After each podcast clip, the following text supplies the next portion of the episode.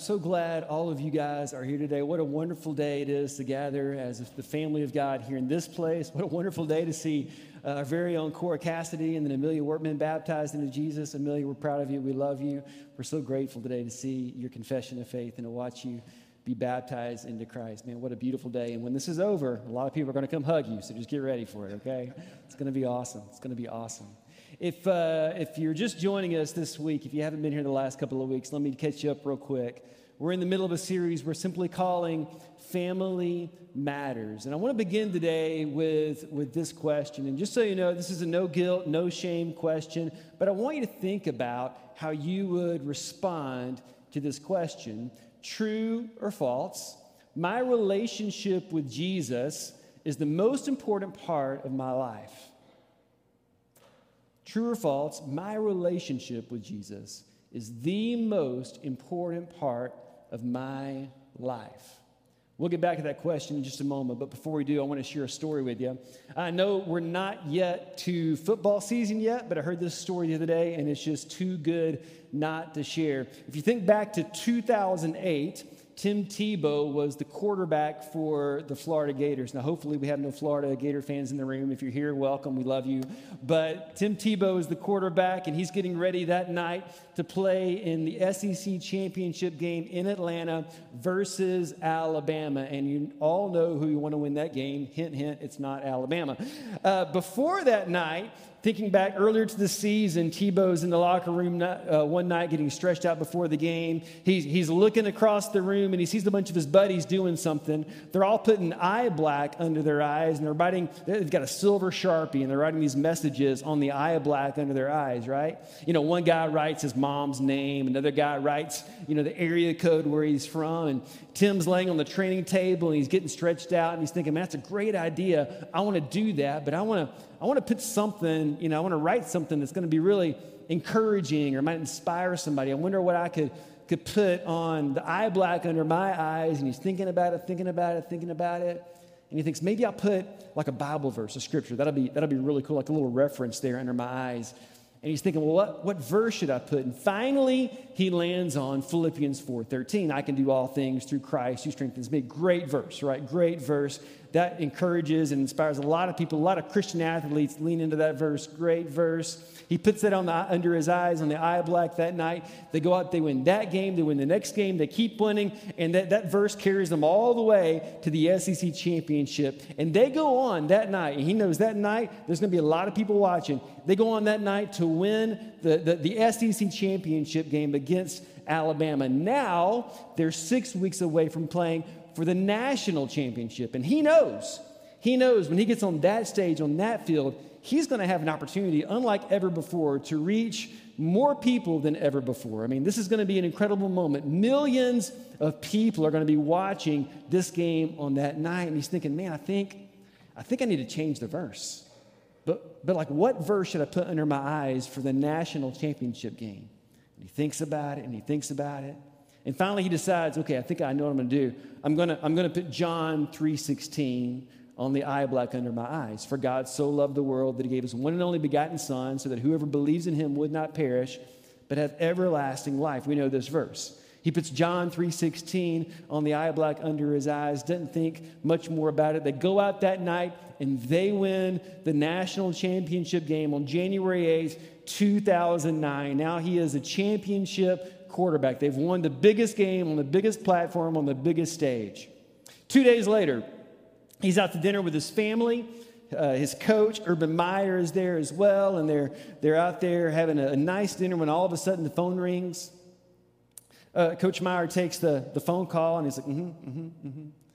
Tim Tebow can tell like something's going down, but he's not sure what. And finally, Coach Meyer gets, gets done with the phone call, hangs up the phone, and Tim's like, Coach, what, what was that all about? And he's like, Well, he's like, That was the PR guy from the University of Florida. He's like, Yeah, what, what did he want? He said, Well, he wanted me to tell you.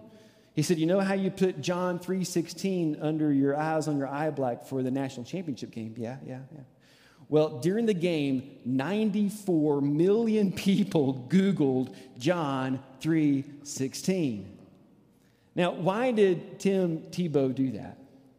Well, because for him, there was something more important than the national championship game. Well, what could possibly be more important than winning the national championship game?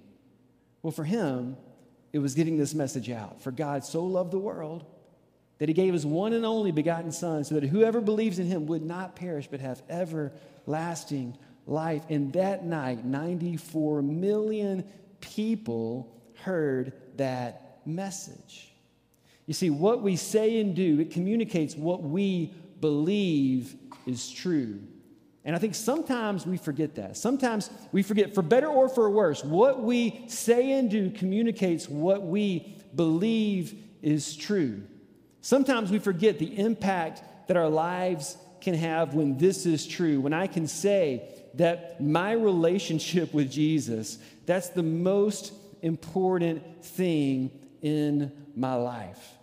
Uh, for a lot of us, we, we, we fail to realize the, the impact that can have, the difference that can have in our world, in the world we live in, in the community we live in, the city we live in, the church we belong to, and even, and even on our families, the impact that can have when this is true that Jesus matters. And my relationship with Him, that's the thing, that's what matters most to me. For a lot of us, we feel like it's all about being perfect, and we feel so frustrated. We feel like failures because far too often we fail to be perfect. But the call in our lives, we've talked about this before, church, it's not about being perfect. Perfection has never been the calling on your life, it's always been about centering your life on the person of Jesus. And when you center your life on the person of Jesus, everything begins to change. When the truest thing about you is that your relationship with Jesus is what matters most to you, everything has the opportunity to be different. This is, this is what Paul, the Apostle Paul, was trying to, to communicate, trying to teach, trying to, to help some of the first generations of Christians to understand some 2,000 years ago.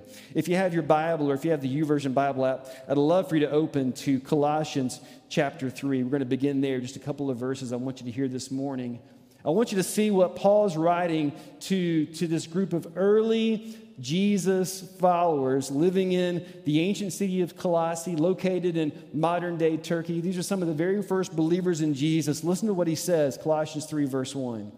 He says, Since you have been raised to new life with Christ, set your sights on the realities of heaven, where Christ sits in a place of honor at God's right hand. Think about the things of heaven, not the things of earth. For you died to this life, and your real life, your real life is hidden with Christ in God. Paul wanted this, this early group of Jesus followers, these men and women who were just coming to faith and believing in Jesus and the resurrection of Jesus, he wanted them to understand that this is what matters most. Set your eyes, fix your eyes on Jesus in the world that they were living in, just like the world that we were living, that we're living in. It was full of constant distractions, constant temptations. People were turning away from worshiping the one true God to worship other gods that were not gods, to worship other things that were not gods, to worship other deities that weren't God. And in the midst of all of that, Paul says, I want you to do this, hear this, remember this, set your eyes, fix your eyes, set your sights on the realities of heaven where Christ sits in the place of honor at God's right hand. In other words, Jesus matters. This is the most important thing. I know you think there are a lot of things that matter, but this is what matters. Jesus matters.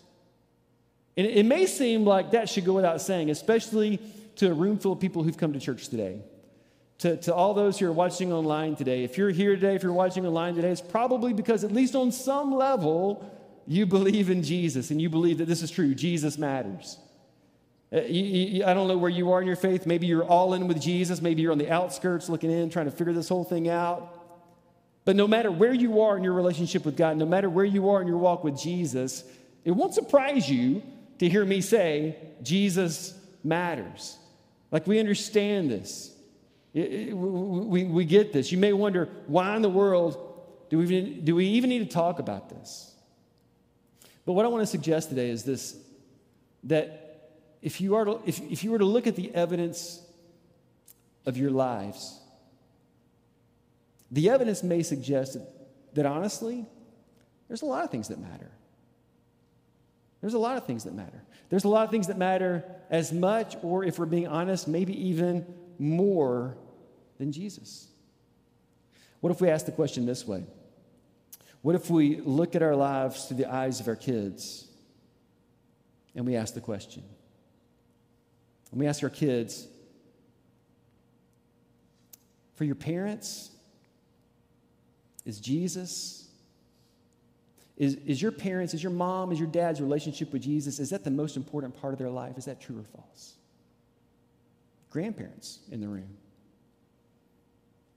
What if your grandkids were asked the question? My grandmother, my grandfather, their relationship with Jesus, that's the most important part of their life. Is that true? Is that false? If we look at the evidence of our lives through the eyes of our kids, I think what we'll discover is that from their vantage point, from their perspective, if we're just being honest, there's a lot of things that matter, right? If we're looking at our lives through their eyes, they might say, well, work matters, school matters, money matters. Um, sports matter. TV matters. Social media matters. Amazon apparently matters a lot. Uh, getting my way matters. Not getting cut off in traffic, that matters a whole bunch to mom and dad. Like there's a lot of things that matter, and Jesus matters too. If we look at the evidence of our lives, what really matters? And the truth is, as parents, as grandparents, let's just be honest, there's a lot of things that matter. We've got a responsibility to keep a lot of plates spinning, but what would it look like if we were able to somehow teach our kids that yes, there's a lot of things that matter, but everything revolves around Jesus? For a lot of our kids, let's get real honest, they might say that they matter and that everything revolves around them, and they would not be wrong. But what would it be like for us to somehow communicate, somehow teach them that yes, you matter, but everything revolves around Jesus. Everything revolves around Jesus. Paul goes on to write this in verse 11, and he's, he's, he's writing to a church that's, that's, that's very diverse, but what he wants them to understand is what unites us is greater and stronger and bigger and better than anything that could ever come between us. But I want you to hear what he writes in verse 11. He says, In this new life, this new life that we have in Christ, it doesn't matter if you're Jew or Gentile, circumcised or uncircumcised, barbaric and civilized, slave or free. And then he says this Christ is all that matters, and he lives in us. There's a lot of context, there's a lot of things that are happening in the story here in this church in the ancient city of Colossae. But don't miss the headline of the story. Here's the headline Christ is all that matters. What really matters when all is said and done? Jesus. Christ is all that matters. The hard truth, and some of you are living this, some of you, some of you are there right now with your kids, your grandkids, or friends, people in your family. The hard truth, the hard reality is that this can be true for you, that Christ is all that matters. This can be true for you. You can love the Lord your God with all your heart, soul, mind, and strength. You can, you can love the church that Jesus sacrificed his life to save. You can, you can be all in with God and all in with Jesus. And you can, to the very best of your ability, raise your kids to know God, love God, and serve God. Raise your kids in the church. Raise your kids to love the church. And then you look up one day and now they're grown and now they're gone. And you look up one day and you realize, they're no longer going to church. You're not sure what they believe about God. You don't know where they are in their relationship with Jesus. And a lot of people I know are carrying a lot of guilt and a lot of shame and a lot of pain. A lot of people I know second guess those parenting decisions a million times, wondering if there's anything they could have done different along the way to help their kids when they were younger grow in their faith. And if that's you, I just want to remind you this morning, I, and, and I want to be careful because I'm not there. My kids are still at home. We're in a different season of life. But I've been around long enough to talk to enough people to know a little bit about this. And what I want to do is just remind you of an eternal truth that you already know, and it's this God loves your kids more than you could ever love your kids. I don't know if you've ever thought about that. But our Father in heaven loves your son, your daughter, more than you could ever possibly love them. And our Father in heaven is a good shepherd. And just like the good shepherd Jesus talked about that went, he, he went after that one sheep that had somehow wandered away and got separated from the flock, our Father in heaven, he is pursuing your son, your daughter, just like he once pursued you. And even though they may feel far from God, the truth is that he is near. His eye is on the sparrow. He knows how many hairs are on their head. I know you're worried. I know you're never going to stop worrying, but you don't have to worry because our Father in heaven is on the job. He loves them. He's got them. He's pursuing them. They are on a journey and He's got a destination in mind for them and He's working in their life. I want you to know that. What, what God wants, what you want, what we all want is the same thing. We want our kids, we want our grandkids, we want the next generation to, to, to come into this relationship with Jesus that they can rely on. And you get to this point where you're asking the question how do you do that? Like, how does this happen? How, how can you teach your kids? How can you teach them this truth? How can you help them in their journey? And you know, like I know, there's no magic wand. If there was, I would wave it right now and we would just go on to the next sermon series. You know, if there was a way to just make this happen, we would, we would do it and then we would, we, would, we would all celebrate and it would be amazing. There's no magic wand, but how do you do this? How do you do this? Uh, when I was a kid in school, probably the exact same thing happened to me that happened for you. There was a day every year, every week, every month, whenever it happened, but there was that day where it was show and tell day, you know I'm talking about? You bring a toy from home, a thing from home, and you show your classmates what it is, and you tell them why it's so important to you. I think this is kind of like that, right? Like, if we want our kids to have this personal relationship with, with Jesus that they can rely on, we have to, it, it all starts with constant conversations. You have to talk about it. One of the best pieces of parenting advice I ever got was just simply this from a friend who said, You have to always talk to your kids about absolutely everything. Like there's no such thing as a one and done conversation. You don't have one conversation and assume they got it, whatever it was in that one particular conversation. Everything has to be an ongoing conversation. Every week on Monday night, my son Will and I, we drive to Farmers Branch. You probably do something like this with your kids, and it can be whatever. It can be sports, music, dance, theater, whatever it is. On Monday nights, we go to Farmers Branch to have a hitting lesson with one of his favorite baseball coaches. We've done this every week for like going on four years now. I've never played baseball, but I'm fairly confident I can teach you how to hit a baseball because I've sat at this man's feet for that long. you know? What's interesting to me is I've learned so much about hitting from him, hitting a baseball from him, but I've learned even more about discipleship because you know what happens in those lessons? He rarely, if ever, teaches him anything new, but he's always reminding him of what's true. And this is what we do as parents. The best coaches know this, and the best parents figured this out somewhere along the way as well. And those early years, those really are the teaching years, and those, those are the years when we're teaching them the new things, right?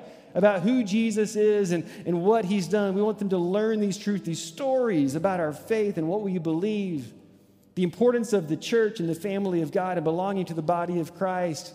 And they get a little bit older. Now we're in those training years, and we're, we're, we're not just teaching them new things. Now we're reinforcing, reinforcing those things with, with what they know is true so they can help continue to learn and grow those things. Then they become teenagers, and you look up, and they're still learning and they're still growing like crazy. And at this point, now we've had to shift gears because now we are in those coaching years. Now, now it's all about reminding them what we've taught them, helping them experience this every day. Coaches, though, you know what coaches do? Coaches don't go in the field, coaches coach from the sidelines, right? I mean, it's our job at this point to let them play, let them fail, let them succeed, let them struggle, give them instruction, give them feedback, right? Correct them when they're wrong, challenge them when they're wrong, celebrate them when they get it right. But the best coaches I know, just like the best coaches you know, like the best parents we know, they don't just talk about this stuff, they have to demonstrate it. It starts with constant conversations, but you have to let your kids see you living out your faith. That's why it's so important that your kids not just hear you talk about what you believe, but see you living it out. See you praying, see you reading your Bible. They need to see that your Bible's full of highlights and underlines and notes in the margins because this is just representative, right, of your relationship with Jesus. They need to see how you love your neighbor across the street and how you serve those around you in love. Take them with you when you go do things for others because you want them to learn, but you want them to see this is what it looks like to live out your faith in everyday, ordinary ways. And the truth is, you're about the only person that can do this. A lot of people can teach your kid about the Bible and the stories, they can teach your kids about prayer or faith or what we believe, but but parents, grandparents, you are uniquely positioned in your kids and your grandkids' life to show them what this looks like in everyday, ordinary ways. And when this is true for you, when Jesus matters, and that's the truest thing about you, you have the opportunity to have a far greater impact than you could ever imagine. When what we say and do communicates what we believe is true, you have an opportunity to make a difference in the lives of your kids, your grandkids, and let's be honest, your friends, your neighbors, your coworkers than you could ever imagine. If you don't believe that, let me, let me tell you the rest of the story. This is a crazy story, by the way. It's three years later, and now Tim Tebow is the quarterback for the Denver Broncos. They're playing in their, their, the, the first round of the playoffs in the NFL versus the Pittsburgh Steelers. And they go on that night to win this crazy game in overtime. After the game, everybody is on cloud nine. Tim Tebow can't believe what's just happened. He's getting ready to go, you know, go out the curtain to speak to the media, but before he does, this guy named Patrick, who's the PR guy for the Denver Broncos, stops him and says, "Tim, do you know what just happened?" He's like, "Yeah, I know what just happened. We just defeated the Pittsburgh Steelers in the first round of the NFL playoffs. That was amazing." He's like, "No, no, no. Do you know what happened?" I said, What are you talking about? He's like, Do you realize that today, tonight, is exactly three years from the very first time you put John 3:16 on your eye black under your eyes? For the last three years, every game he's worn the same verse, John 3:16. He wore it that night in the first round of the playoffs against the Pittsburgh Steelers. Now it's January 8th, 2012, three years from that national championship game, three years from when he first began wearing that verse under his eyes. Patrick looks at Tebow and he says, It's been three years. Tonight, you threw for 316 yards. Your yards per rush were 3.16. Your completions per attempt were 31.6 that, that play in the second quarter where Ben Roethlisberger threw an interception and that led to a Broncos field goal, that happened on a third down and 16 play, 16 yards to go play. Tonight, the time of possession was 31.06, and the ratings for the game were 31.6. And 90 million people Googled John 3:16. For God so loved the world. You can't make this stuff up, people. Whenever this becomes true for you, Christ is all that matters. You have the opportunity to have a far greater impact than you could ever dream or imagine. And what we really want, that, that's all amazing and wonderful and great, but what we really want is we want our kids and we want our grandkids to have a relationship with Jesus they can rely on for the rest of their life. There's no magic wand. But this is what happens when you and I have this kind of faith. When we decide that what matters most isn't a what, it's a who. And his name is Jesus. When we decide that we want to show and tell our kids, hey, what matters most is Jesus. What we say and do, it communicates what we believe is most true. And everything in this life, there's a lot of places to spin, there's a lot of things that are important, but let me just tell you everything in my life revolves around Jesus. Everything. Church, if you would, let's stand. I can't help but wonder what would it be like if we just lived this way? Let's be honest, some days we do, some days we don't. But what if we did? What if we did? What if what would change if we lived in such a way that our kids, our grandkids, our friends, our neighbors, the people we work with, if they knew that this was true about us, that what what really matters most is Jesus. How would they even know that? Well, I'll tell you how they know that. They know that when they look at the evidence of our lives and they see they, they live just a little bit different than everybody else. When everybody else is mad, they lean towards compassion. When everybody else is angry, they're quick to forgive. When everybody is stressed out and worn out, it's like there's a different source to the life, to their life. What would it look like if we live this way? I think it might look a little bit different. If what was most important wasn't a what, but a who, and his name is Jesus. We're going to sing one final song, and this morning, if something in worship, if something in the message has moved you, I'm going to be in the back of the room by this banner. It says respond. We would love to pray with you. We would love to encourage you. If you want to be like Amelia and get baptized in the name of Jesus, we will hang around and help make that happen. Because we know that this is true. The greatest news in the world is that there's a God who loved us so much that he sent his son, Jesus, because he wanted you to know that there's no one that could ever love you more than him. And there's nothing you could ever do to make him love you less. And if you need hope, if you need life, if you need something different, can I point you to Jesus today? Let's sing.